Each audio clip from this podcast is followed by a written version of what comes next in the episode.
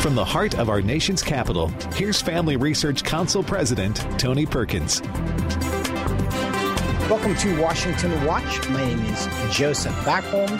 My pleasure to be sitting in for Tony today. Glad that you have joined us on the program. I want to remind you that the website is tony perkins dot com, where you can find this and every program. Today on the program, the latest on ta- Taiwan and China. China is rattling their sabers, sending some troubling signs.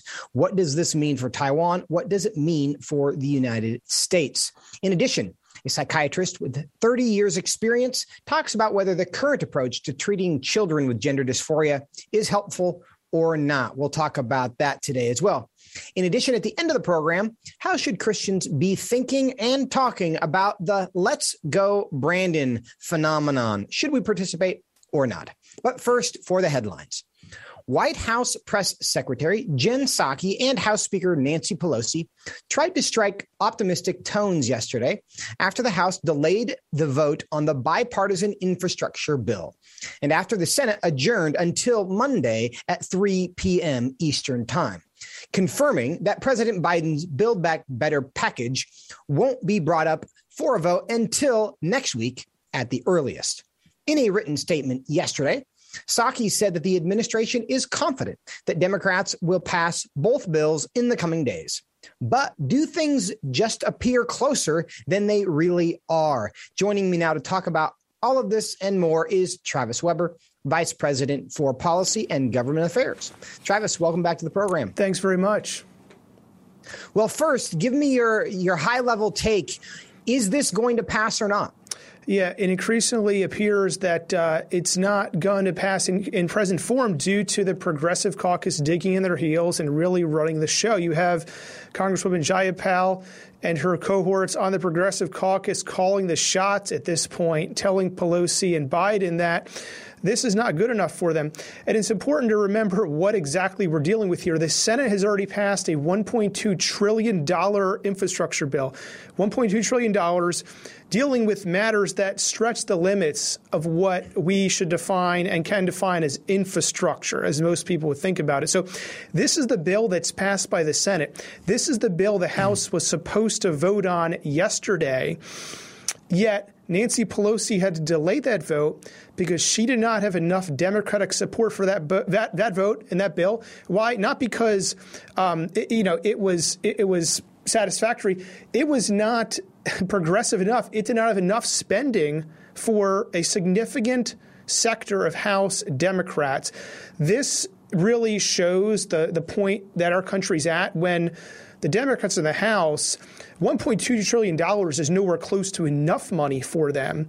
They want a whole lot more. They want radical social policies in the reconciliation bill. They want a significant price tag attached to that bill before they agree to support the one point two trillion dollars bill, which otherwise is not enough for them. So, so yes, things are delayed for now. We don't know when we're going to get agreement on um, on a, a number and on text for a reconciliation vote, and thereby uh, agreement on the one point two trillion dollars infrastructure vote bill that the Senate has already passed.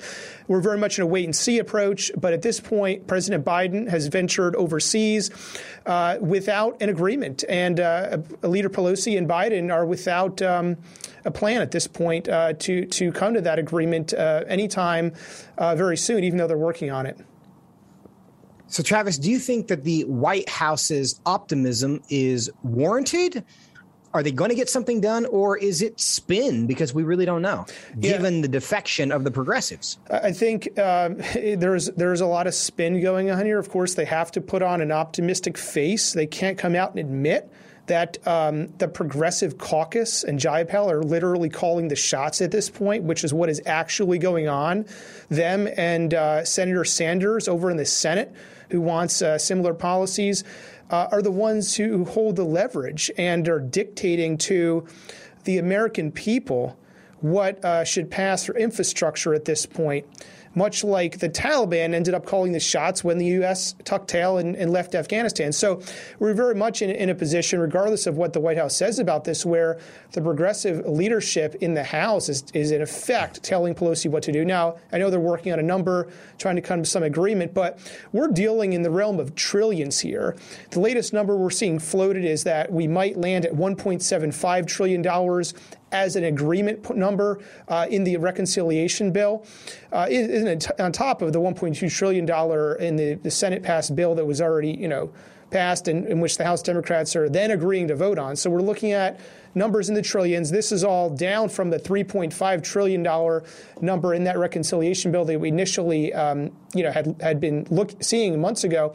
Now, remember, this is on top of around six trillion dollars in federal spending that has uh, been authorized, been passed since the start of the pandemic. So we're looking at uh, more and more government spending in the realm of, of something uh, close to ten million dollars when this is all said and done. We've already spent six, and we're um, ten trillion dollars. We're looking at spending somewhere close to ten trillion dollars once we get some sort of agreement on this reconciliation bill, whether that's one point seven five trillion dollars packed with radical social policies uh, or some other number. And then you add that to the one point two trillion dollars infrastructure bill the Senate passed, which the House is then uh, conceivably going to pass. We're looking at trillions and trillions of dollars in government spending as we approach this winter. Now, Travis, this is clearly a priority for the Biden administration at this point. Uh, he at least wants this to be the, the defining part of his presidency to this point, as opposed to some of the other things that have been happening. So he's been selling this pretty hard to the American public. And I want to play a clip of what he is saying. Uh, the justification for passing this is he believes this is why people voted for him. Let's play that clip, and then I want to give you a chance to respond. This agenda... The agenda that's in these bills is what eighty-one million Americans voted for. More people voted than any time in American history. That's what they voted for. Their voices deserve to be heard, not denied, or worse, ignored.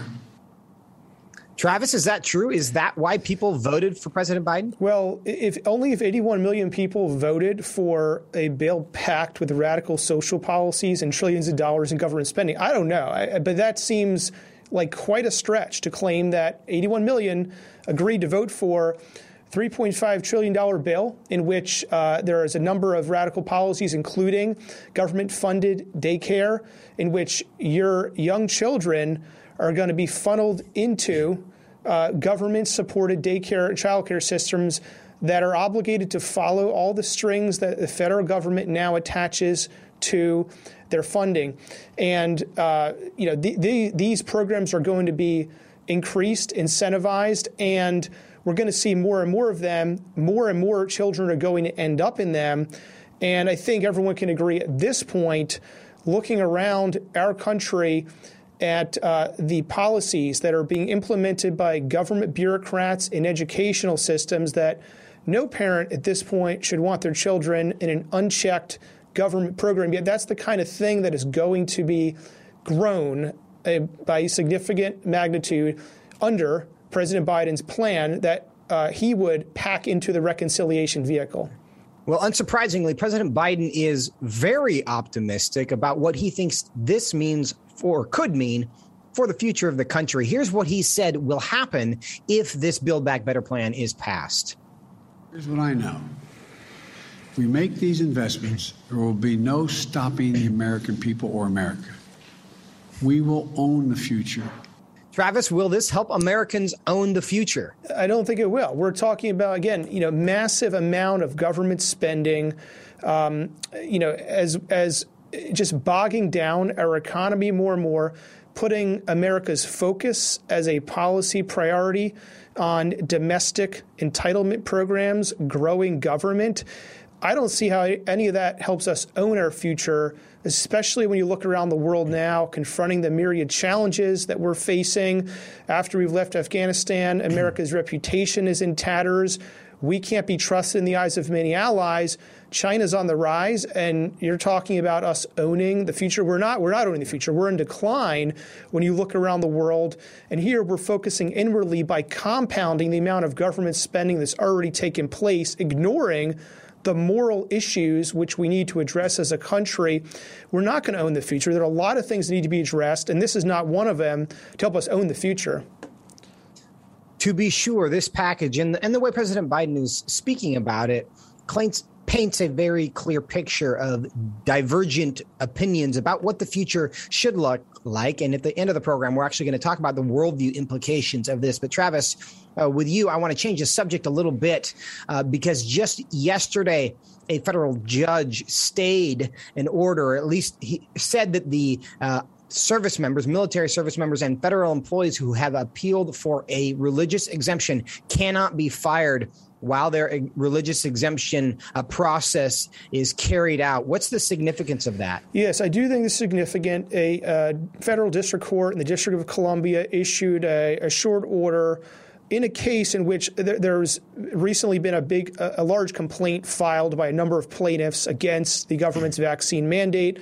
Uh, the, these plaintiffs include federal employees, uh, civilian employees, military and non-military, with a host of, of claims against the government, um, claiming that there have been legal violations under uh, the, the Biden administration vaccine mandates. Now, the complaint's been filed. What the judge did is issue a uh, order that said, look, these employees who are bringing this case cannot be Uh, disciplined, suffer adverse action while their religious exemptions are being processed, number one, and number two, while their appeals are being carried out. So what the order does is it puts on hold any action against the employees. It is positive. It's not the end of the case. The case still has to uh, be uh, adjudicated uh, on the merits, and we have to get a ruling from the courts. But um, I do think this starts the process of You know, this is um, it's significant because we know there's been a lot of discussion on this issue. Obviously, it's quite a significant complaint. We'll have to keep an eye on the case. And um, we will I don't think it's the end of legal challenges to the, the mandates. Uh, we'll see what happens. But for now, the employees are protected while these ca- this case is um, is is uh, funneled through the courts. OK, and Travis, uh one final subject I want to cover with you, the National Defense Authorization Act. Uh, we have been tracking this at F R C. It's moving along in the process, receiving bipartisan support. What's the latest? What are your concerns? Yeah, so the N D A A authorizing um, spending for military programs, a big legislative vehicle, obviously, on an annual basis. Uh, the, um, you know, in addition to the reconciliation Uh, discussion and um, legislative vehicle moving through Congress in the coming months, um, the N D A A has, N D A A has to pass by the end of this calendar year. Now, the concerning provision for us, and as a pro-family organization, is a provision that's in the House version that's already passed the House that requires women to register for the Selective Service, thus putting them in a position where they could be drafted. Um, this is significant because we need to make sure that our daughters are not drafted, are not forced to serve. If they want to serve, they're free to. They shouldn't be forced to. And that's something we need to address in the Senate by striking that provision when that bill moves through the Senate. And the N D A A and the requirement that women would be uh, forced to register for the Selective Service, just more of the trend that we see of trying to eliminate the distinction between men and women and the way we treat men and women, or do we recognize that they are different and significantly so? So we will continue to track that issue because it is important. And Travis Weber, appreciate your time and updating it, updating us on it today. Thanks thank, for being with us. Thank you. And coming up, uh, more about the military, Taiwan and China. What is happening? How concerned should the U S be, and should the U S get involved? We'll talk about it with General Boykin when we come back.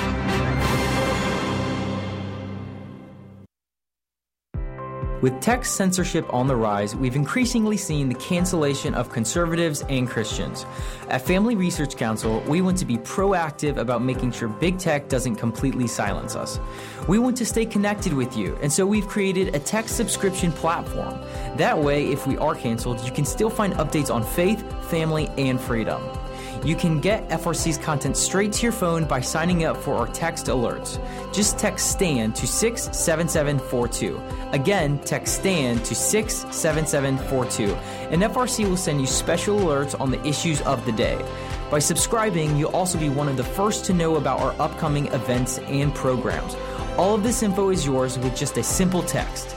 We want you to always have access to the content that will help you stand for what's right and keep you connected with like-minded community. Just text STAND to six seven seven four two and be the most informed person you know. Join us for F R C and F R C Action's inaugural Pray Vote Stand Summit. In light of the growing opposition our culture has expressed against biblical principles and the truth of God's Word, we've launched Pray Vote Stand Summit to equip and encourage Christians to respond to this opposition from a biblical worldview. We will address issues such as protecting the unborn, the importance of the nuclear family, domestic and international religious liberty, developments in our nation's education system, and more. We see the need for the restoration of a biblical foundation in our nation and the necessity to equip Christians to effectively engage the culture and understand current events through a biblical lens. Join us at Cornerstone Chapel in Leesburg, Virginia, from October sixth through the eighth for the Pray Vote Stand Summit. Register online at pray vote stand dot org slash summit or by calling eight seven seven three seven two two eight zero eight. More than ever before, Christians need to be grounded in the truth of God's Word and be prepared to articulate them in a winsome manner. That is why Family Research Council has launched the Center for Biblical Worldview. By applying the Bible and the historical teachings of the church to a wide range of relevant issues, including voting, religious liberty, abortion, marriage, and sexuality, the experts at the center have provided resources to help Christians live by a biblical worldview. To understand why Scripture must be authoritative and to equip believers to advance and defend the faith in the workplace, in schools, in their communities, and in the public square. Access free resources like the Biblical Worldview series at f r c dot org slash worldview. To get highlights of the latest work of the Worldview Fellows, including their latest blogs, op-eds, interviews, and publications, sign up at f r c dot org slash subscriptions.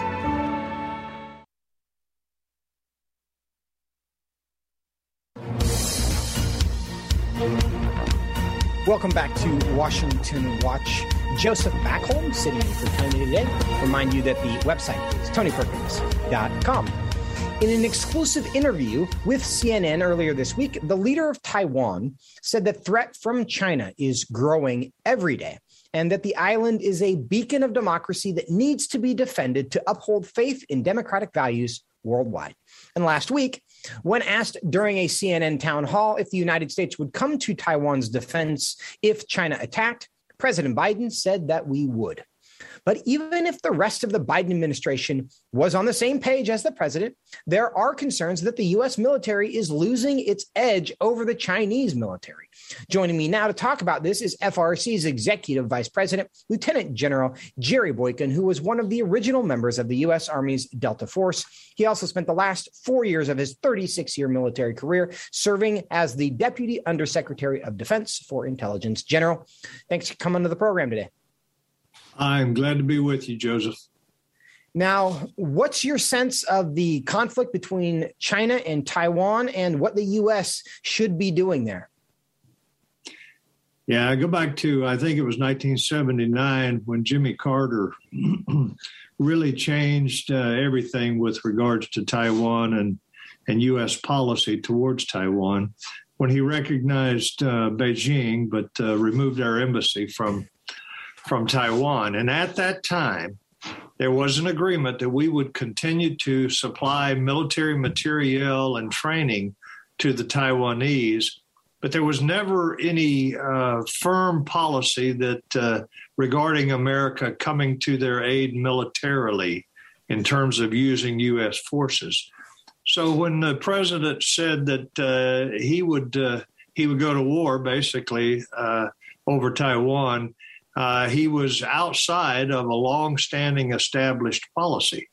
Now, I, I do think that the uh, the leader of Taiwan was absolutely correct. It is a a democratic uh, form of government there, and it is something that, uh, a, as a uh, freedom-loving people, we need to be prepared to support them. But uh, I will tell you, I I don't think anything's going to happen, at least uh, until the this time next year at the earliest. And that is because the Chinese Communist Party has their uh, meeting every five years, and they go into a, a long, drawn-out meeting to determine who's going to be the head of state, as well as what their foreign policy is going to be. And I don't think that they'll do anything until that's over, but I do think they'll make a run on Taiwan before Joe Biden leaves the White House. President Biden has been very committed to ending foreign military engagement, and we saw that play out in Afghanistan in a very troubling way. And all of that uh, chaos was really uh, said to be justified because of the importance of removing, extracting ourselves from other mi- military engagements. Is, does, is his position then with Taiwan inconsistent with what we've seen him do in Afghanistan? Yeah, he, I, I don't think the guy, first of all, when they asked him the question, would he defend Taiwan, and he, and he came back with a knee-jerk reaction, I think there is an inconsistency with that response and, and the reality on the ground. I don't think that he uh, would be inclined at all to use military forces to defend Taiwan. Well, we certainly hope it doesn't come to that.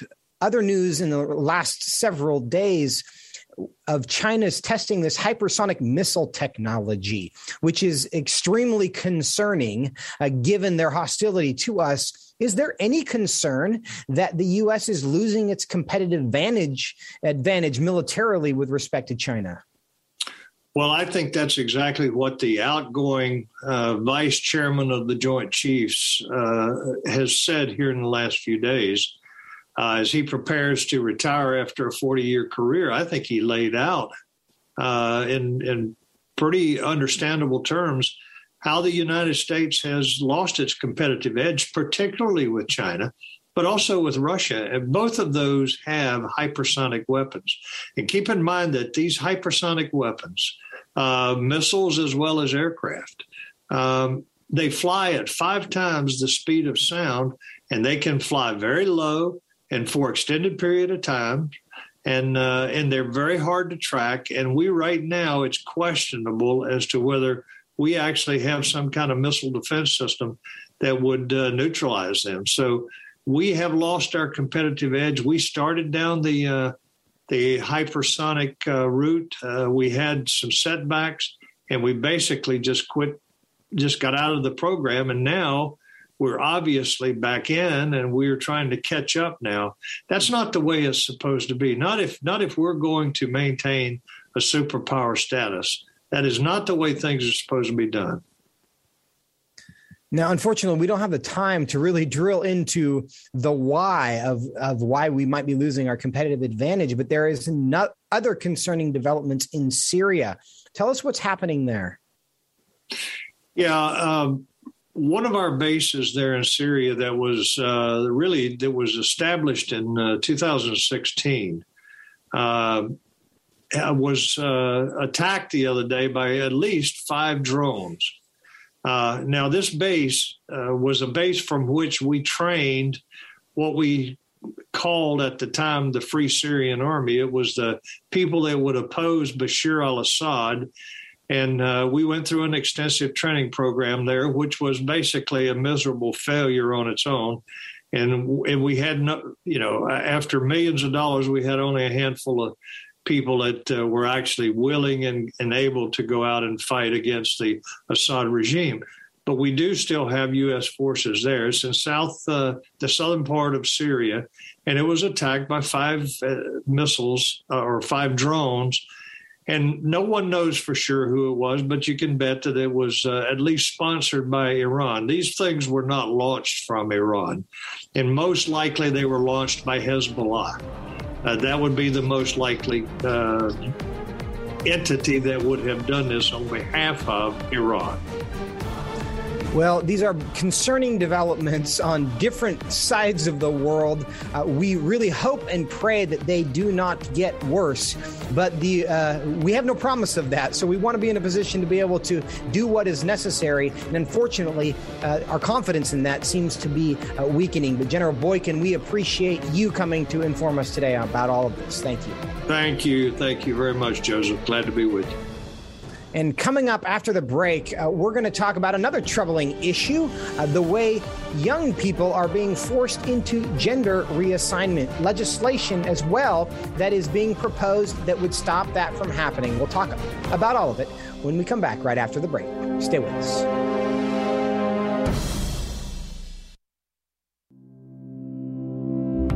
Do you want to be able to stay up to date on conservative news? Are you looking for Christian resources to help you stay politically engaged? Then download Family Research Council's Stand Firm app. With all of our content available at your fingertips, you will conveniently be able to stay up to date throughout your busy day.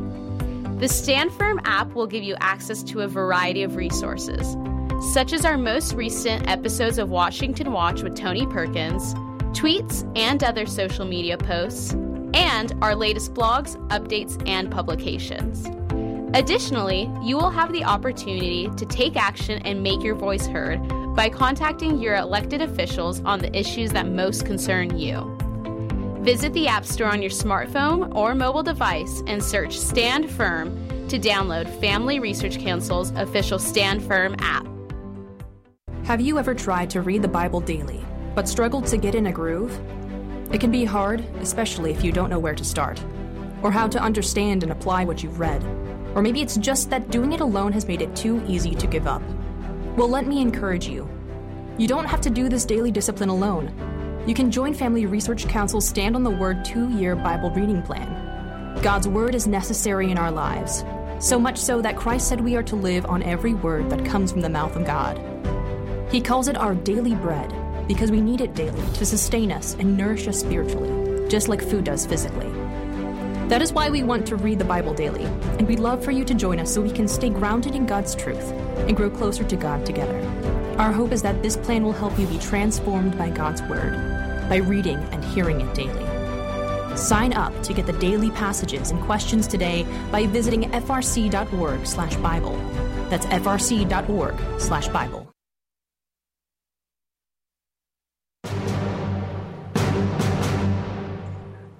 Welcome back to Washington Watch. Joseph Backholm is in with Tony today.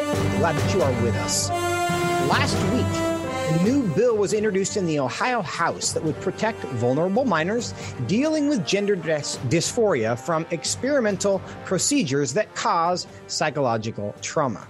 H B four fifty-four, or the Save Adolescents from Experimentation Act, is similar to Arkansas legislation with the same name, which a federal judge late July stopped from going into effect until litigation is resolved.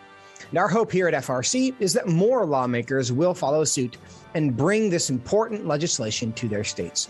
Joining me now to explain why the SAFE Act is necessary is Doctor Roger Hiatt, a child and adolescent psychiatrist with nearly thirty years of experience. Doctor Hiatt, welcome to Washington Watch. Thank you. Now, you have, again, thirty years of experience, and you were part of the conversation about this legislation in your home state of Arkansas. Tell us why you think this is important. Well, the overwhelming evidence is that if uh, children are left to uh, sort things out on their own without pressure from the ex- outside, that the vast, vast majority, and eighty-five to ninety percent of them, will desist from this issue and re-embrace the gender of their birth. But what's happening is that these um, interventions, these hormone uh, blockers, these uh, cross-gender hormones, and the social transitioning are are forcing, they're really bottlenecking kids, getting them stuck into a transgender identity, which dooms them for a suicide rate nineteen times the general population up into adulthood. So what is the biggest harm you see in the way this issue is being treated right now? Well, absolutely. I think the, the biggest harm is is, is the, sort of the notion that, that the compassionate thing is to give a child what they want, and that somehow that that's the compassionate thing. If you carry that out, and you have a three-year-old child and you're, you're walking down the sidewalk on a busy street, they decide that they'd like to play out in the street, that the compassionate thing would be to let them do so, when in reality, that's that's exactly the opposite. Now, you deal with minors on a range of issues. And certainly most of the the children that you that you counsel are not dealing with gender dysphoria. Is there pressure to treat children who struggle with gender dysphoria differently than you would counsel them if they were dealing with something else? Well, absolutely. There's pressure. Uh, begins with the uh, social social transitioning, using a pers- particular pronouns, nicknames, and so forth, uh, and trying to validate a child's uh, perceived gender identity from the get-go. And really, it gets in the way of the actual treatment of the underlying issues, the depression, the post-traumatic stress disorder, the suicidal thoughts. Uh, when uh, when pro- medical professionals uh, go down the road of, of uh, validating the gender issue or letting it be uh, front and center with the child, what happens really is that, that you just fail to address the actual issues that are the reason why they're in your care. So I've made it my practice to totally abandon the use of personal pronouns with all of my patients, not just my transgender identity patients, but uh, all of my patients, so that I can avoid that particular issue. But it, it, it definitely gets in the way. You brought up the issue of suicide, and one of the most common, if not the most common, arguments made in debates around this issue is that if children are not affirmed and not allowed to do what they uh, want to do in changing their gender or think they might want to do, that they will end up killing themselves. What's your response to that ar- to that argument? Well, the evidence is is clear that that. Uh, individuals who have a transgender identity have an extremely high suicide risk, and that risk is about nineteen times that of the general population. But the reality is that uh, socially transitioning, uh, in, engaging the, the hormone blockers and the, the cross-sex hormones, even the surgeries, does nothing to to long-term uh, improve the, the chances that the child would su- would commit suicide. I think what people focus on is that in the very, very short term, uh, in the first weeks or months of, of a child being involved in this kind of activity, that the child perceives it as a positive, the child will report that they're feeling better. Um, what the reality is, is that that they, once they discover that uh, changing one's identity from, or I should say changing one's gender from one to the other is, is impossible, that it does not happen, that the only thing one can do is is pass, if you will, as one gender versus the other, and that the, the only way to maintain any semblance of that is to continue to medicalize themselves for the rest of their lives. And and you have talked about the financial incentives that that medicalization, lifelong medicalization, results in. It's more than se- more than a it's a seven figure number for minors who change it. They will continually be under medical care, which is one of the things that requires us to carefully examine uh, how this issue is being treated. Uh, Doctor Roger Hiatt, we are out of time for today, but we do appreciate you being with us very much, and for your uh, participation as well in in our summit with legislators from around the country this week. Appreciate your courage and your willingness to inform us on this. Thanks for being with us. No problem. And I did there mention the SAFE Act Summit that uh, F R C hosted this week. And Doctor Roger Hiatt met with dozens of legislators from around the country, informing them about this most sensitive and most important of issues. Coming up after the break, Let's Go Brandon is a phenomenon now. Should Christians be participating? How do we think about that? In addition, uh, the life of Linda is something that the Biden administration is talking about that tells us something about their worldview. We'll talk about both of those things coming up in our worldview segment with David Closson. Stay with us. Are you a university student? Do you know a university student? Specifically, one who wants to grow as a Christian leader to influence public policy and culture? Look no further. Family Research Council has a life-changing twelve to fifteen week internship program that prepares and equips students to take the next step in their professional journey. With a speaker series focusing on careers and callings, lectures from prominent conservative leaders, and weekly biblical worldview trainings, students will grow in personal and professional development. Interns will have the opportunity to work in policy, communications, event planning, and more. They will gain real-world experience working directly with our experts who will guide them in pursuing careers of influence so that they can make a difference wherever God calls them. This paid internship offers fully funded housing in the heart of downtown D C, giving interns the chance to experience our nation's capital. Visit f r c dot org slash internships to apply. Is real biblical masculinity lost forever? In this culture of gender confusion, there are too few examples of godly manhood. So where can men, husbands, and fathers find a model of godly manhood, leadership, and strength in this culture? Try our Stand Courageous men's ministry. We seek to help men develop a strong biblical character, cultivate positive habits, build and rebuild relationships, and make commitments that will move men closer to God's good purpose and design. Men who will stand courageous. We invite you to join us at a Stand Courageous Men's Conference to discuss critical aspects of masculinity. These conferences are led by men who struggle with the same issues you do and will invest in unpacking our role as a defender, provider, instructor, and battle buddy, so that we can have a generational influence as a chaplain inside and outside the home. Learn more and find a Stand Courageous event near you at stand courageous dot com. With tech censorship on the rise, we've increasingly seen the cancellation of conservatives and Christians. At Family Research Council, we want to be proactive about making sure big tech doesn't completely silence us. We want to stay connected with you, and so we've created a tech subscription platform. That way, if we are canceled, you can still find updates on faith, family, and freedom. You can get F R C's content straight to your phone by signing up for our text alerts. Just text STAND to six seven seven four two. Again, text STAND to six seven seven four two, and F R C will send you special alerts on the issues of the day. By subscribing, you'll also be one of the first to know about our upcoming events and programs. All of this info is yours with just a simple text.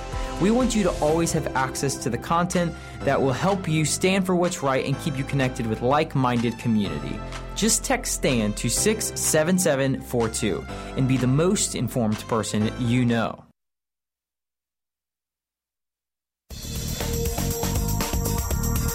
Welcome back to Washington Watch. My name is Joseph Backholm, sitting in for Tony. Tony will be back with you on Monday. The phrase, "Let's go Brandon," has been a viral internet sensation over the past couple of weeks, inspiring memes and even a song that hit number one on the iTunes hip hop chart. In fact, as of yesterday, both of the top songs on the iTunes chart were called "Let's Go Brandon." And in case you've missed it in Tony's comments earlier this week, the trending phrase originated from an N B C reporter's interview with NASCAR driver Brandon Brown following his victory at Alabama's Talladega Superspeedway earlier this month. During the interview, the crowd was chanting, well, something unsavory directed toward President Biden. But the reporter either misheard the chants or made an on-the-fly editorial change when she realized what was being said. We can't play what the crowd was chanting, but here's an edited clip of here's an edited version of the clip that launched a thousand memes. Oh my God, it's just such an unbelievable moment. Brandon, you also told me, as you can hear the chants from the, the crowd, "Let's go, Brandon." They weren't saying, "Let's go, Brandon." But how should we as Christians be thinking about this trend, and how should we be responding? Joining me now to talk about this and more is David Closson, director of the Center for Biblical Worldview at Family Research Council. David, welcome back. Happy Friday. Happy Friday. Great to be with you, Joseph. Well, let's go, Brandon. Tony did talk about it a little bit this week. Um, he shared some of his thoughts. It's the worldview segment. I think it's appropriate that we talk about this. Uh, we don't have to mention it. I'm going to assume most of our audience knows what "Let's go Brandon" is. "Let's go Brandon" is a euphemism for now. How should Christians be thinking about this? Yeah, it's an important question, Joseph, because this has been going on now, I think, for a couple of weeks now. And, you know, I'm on social media and Twitter and Instagram, and you, you've seen it, and people are making humorous jokes about it. And uh, then it broke out into football stadiums, especially kind of in the South, a uh, whole tens of thousands of people ch- chanting this phrase. And at first, I think my first reaction, oh, that's kind of humorous, that's kind of silly. Uh, but the more I thought about it, um, I did have some problems with it. I think, you know, F R C President Tony Perkins mentioned this uh, earlier in the week on the show, but this is emblematic, I think, of a coarsening of our political discourse, a uh, disrespect uh, towards those who are in leadership, and as Christians, as those who Paul tells us uh, in First Timothy two to be praying for our leaders, uh, to be seeking their welfare, uh, because if our leaders are doing well, we'll find welfare we should seek, uh, you know, uh, to be able to live peaceably among men.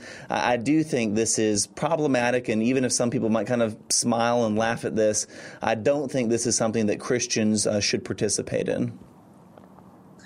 In this Sermon on the Mount, one of the very specific commands that Jesus gives us is to bless those who curse you. And I think it is difficult to dispute that what is happening in Let's Go Brandon is not an example of blessing anyone, much less those who curse you. Does that settle the matter for you? I think I think that is a really important point, you know, Joseph. Yeah, don't bless those who, or don't curse those who curse you, bless those. Um, you know, I know conservatives who around this country, a lot of Christians have issues with policies uh, that the Biden administration has put forward. Um, but again, just because we disagree with someone's policies and proposals uh, doesn't mean we need to go after their character and kind of descend to that level of coarseness. And, you know, J- Joseph, I know people will say, well, Donald Trump was one who was coarsening our political discourse. And it's true. President Trump said things that uh, I wish he wouldn't have said. Obviously, Joe Biden himself is no, you know, paragon of civil discourse. But uh, when the, I just don't think Christians should be participating. Let's not lower the bar. Let, let's try to raise it and meet that standard. I think that you just rightly pointed out that Jesus sets for us in the Sermon on the Mount. Yeah. And I think it is bad for us culturally if we have this habit, and I think it has become a habit uh, partisanly. Uh, whoever is not in power in the White House shows an incredible amount of disrespect and disregard for the person that they did not vote for who occupies that office. And I'm not sure it serves anyone well if the Democrats are just nasty and brutal to the Republicans, and then when the when the uh, Democrats get in office, the Republicans are nasty and brutal to the Democrat who happens to sit that in, in that office. Part of our, our nation's uh, unity and our ability to survive really does depend in many respects on our ability to respect the office of the presidency because of the critical role that it plays. Do you think that we have the ability to influence that by the way we talk and think about who's in the office? Uh, I think we can, Joseph, and I think that Christians ought to model that. Uh, I think we can actually, I'm just thinking about, uh, we can model that in our own families. Uh, we can model that in our churches. Uh, how often have you been to church and you've heard maybe someone uh, say an unkind word about the pastor after a sermon, or a Sunday school teacher, or, or an elder? I think even in our own churches and our own families, we can begin modeling what it looks like uh, to speak respectfully about those who God has put in positions of authority. And I've, you and I have talked about this passage before on the show, Joseph, but Romans thirteen, you know, says that government, our leaders, are put, they're ordained, uh, they're they're put into place by God, um, and that, that's a good thing. So Christians, the posture we should, it doesn't mean we agree with every policy decision that those in authority are going to make. Uh, the, the current administration, there's a whole host of things that we can disagree with. But I think that uh, as Christians, uh, the first thing we should be saying about a, something like this is that we should give honor to honor, uh, give honor to whom honor is due. And even if you don't agree with who's uh, in the Oval Office, honor is due that person. I think that's a really important point. The temptation in our public policy is to make our policy difference very personal. And I think this is one uh, piece of evidence that suggests that it becomes personal with those we disagree. So we are willing to, to you know, chant things repeatedly that really are profane and inappropriate. And we certainly wouldn't want them said about ourselves or our mother or other people that we cared about. So we have to think about what we are saying and the broader message that that is sending. But there's one other point I wanted to mention, David, before we get into another subject about this, because in addition to the the theological conversation that I think is uh, important for Christians to think about. First, of course, is how should we do? We don't just follow cultural trends, but it is important to note a cultural trend when it happens, because I think this cultural trend could have significant political uh, impact for one very specific reason, and that is that the part of the narrative, perception in politics often is reality. Mm. And one thing that has always been a goal of the left is to have a caricature of the right. Yeah. That is, they want, when you think of a Republican or a conservative, they want you to immediately think of Donald Trump or Mitch McConnell or some other old white guy. That's kind of their perception. But these songs, both called Let's Go Brandon, are rap songs rapped by not white people. They are at the top of the charts. That That says something about who is listening to the music, and it also is going to provide – it's going to change the perception of who it is that's criticizing the president, who it is that is uh, the face of conservative messaging. Like it or not, whether it's appropriate or not, this is a right-wing movement. This is a right-wing perspective, this, less, this Let's Go Brandon phenomenon. And the fact that it is coming not from old white guys, but from young black guys who are rappers, psychologically, I think is going to make a difference in the way that, th- that this lands with people, particularly young people, because I think it is going to change, not necessarily intentionally. And I don't think this is why these songs were written. I just think this is the way that culture works and the way that art and entertainment and media influences culture is they are hearing this message not from a press release, not from a politician in a suit and tie, but from an R and B artist. Do you agree that this is going to impact the way people think about this message?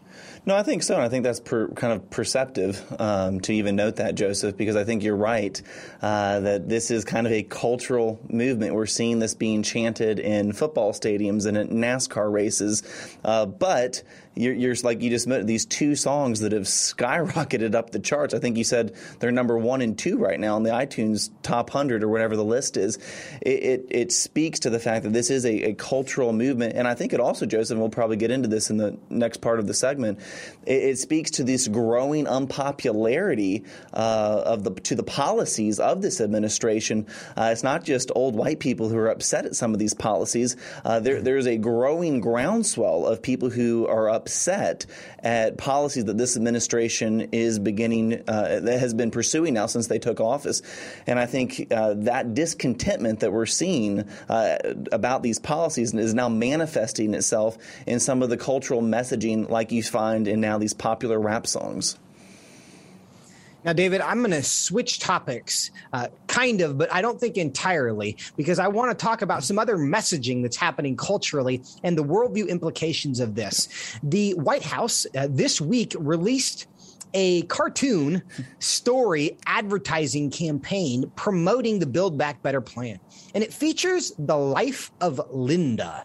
And I want to go through what th- this is, because it really starts, it's this cradle to grave uh, concept of Linda. And really, I think the worldview part of this is it It paints a picture of what the good life is, what the White House thinks the good life should be for Americans. And it starts at the very beginning, and it shows Linda uh, a, a, appears to be working in some kind of a warehouse. And Linda is a working mother in Peoria, Illinois. She works at a local manufacturing facility. She makes forty thousand dollars a year. She's pregnant with her son, Leo.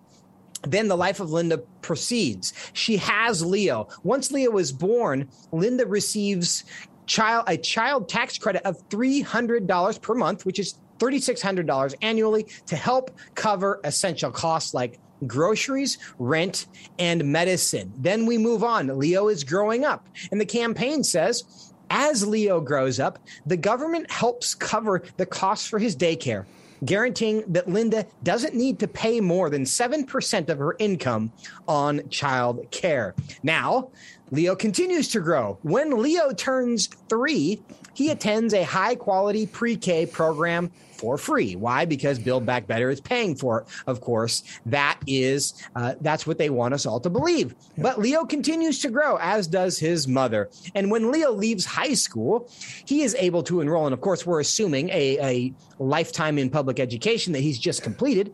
When he leaves high school, he is able to enroll in a community college, thanks to extended Pell Grants and investments in community colleges. We move on, and Leo gets a job. Thanks to his community college training, Leo lands a good paying job, union job as a, a good paying union job. The emphasis is there as a wind turbine technician. Leo's job is one of four million new jobs a year that are supported by President Biden's economic plan. And then finally, we get to the end of the life of Linda, and later in life, Linda needs home care, and it says hearing care, but I think they mean health care.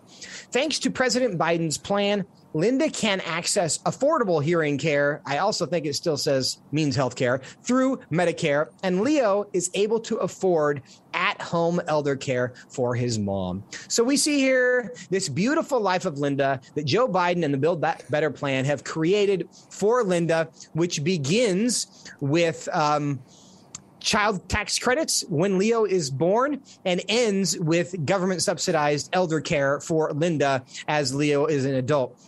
What do you learn from this? Well, I think you learn a couple of things, but one, uh, Joseph, you learned that I think someone in the White House a couple of weeks ago uh, said, hey, do you remember that President Biden nine, or President Obama nine years ago had a similar idea uh, that some people watching us might remember The Life of Julia, which was a similar idea of this single mother who raises her kid, uh, depends on government assistance every point of the way. They, they were doing this in support of Obamacare. Uh, this is the exact same thing with the, the, the life of Linda. Uh, every step of her life, she needs the government. She's dependent on programs. She's dependent on handouts. Noticeably absent from this conception of the good life is a father figure, a husband. Uh, th- there's no male yes. figure at all. There's no uh, church. There's no community support. It's just at every step of her life, Linda has the government. So it's really this collectivist yeah. worldview that I think is the message you get from the life of Linda.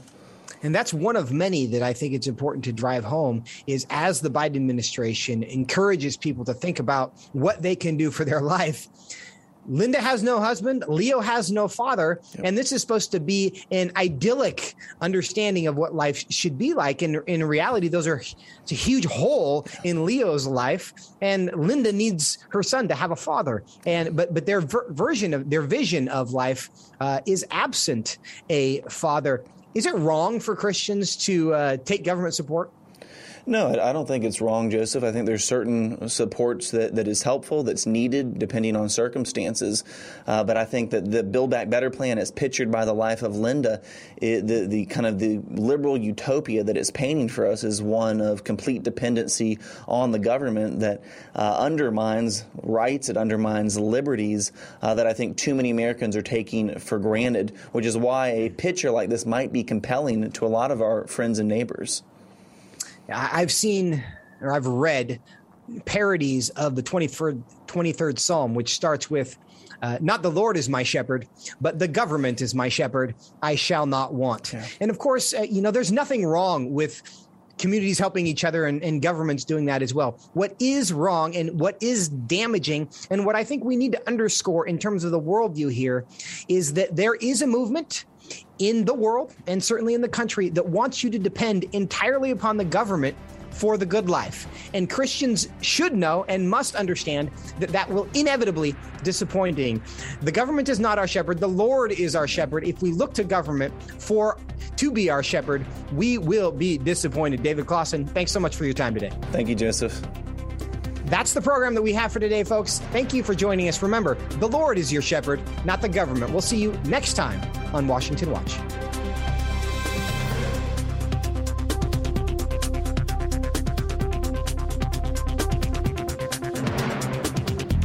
Washington Watch with Tony Perkins is brought to you by Family Research Council and is entirely listener supported.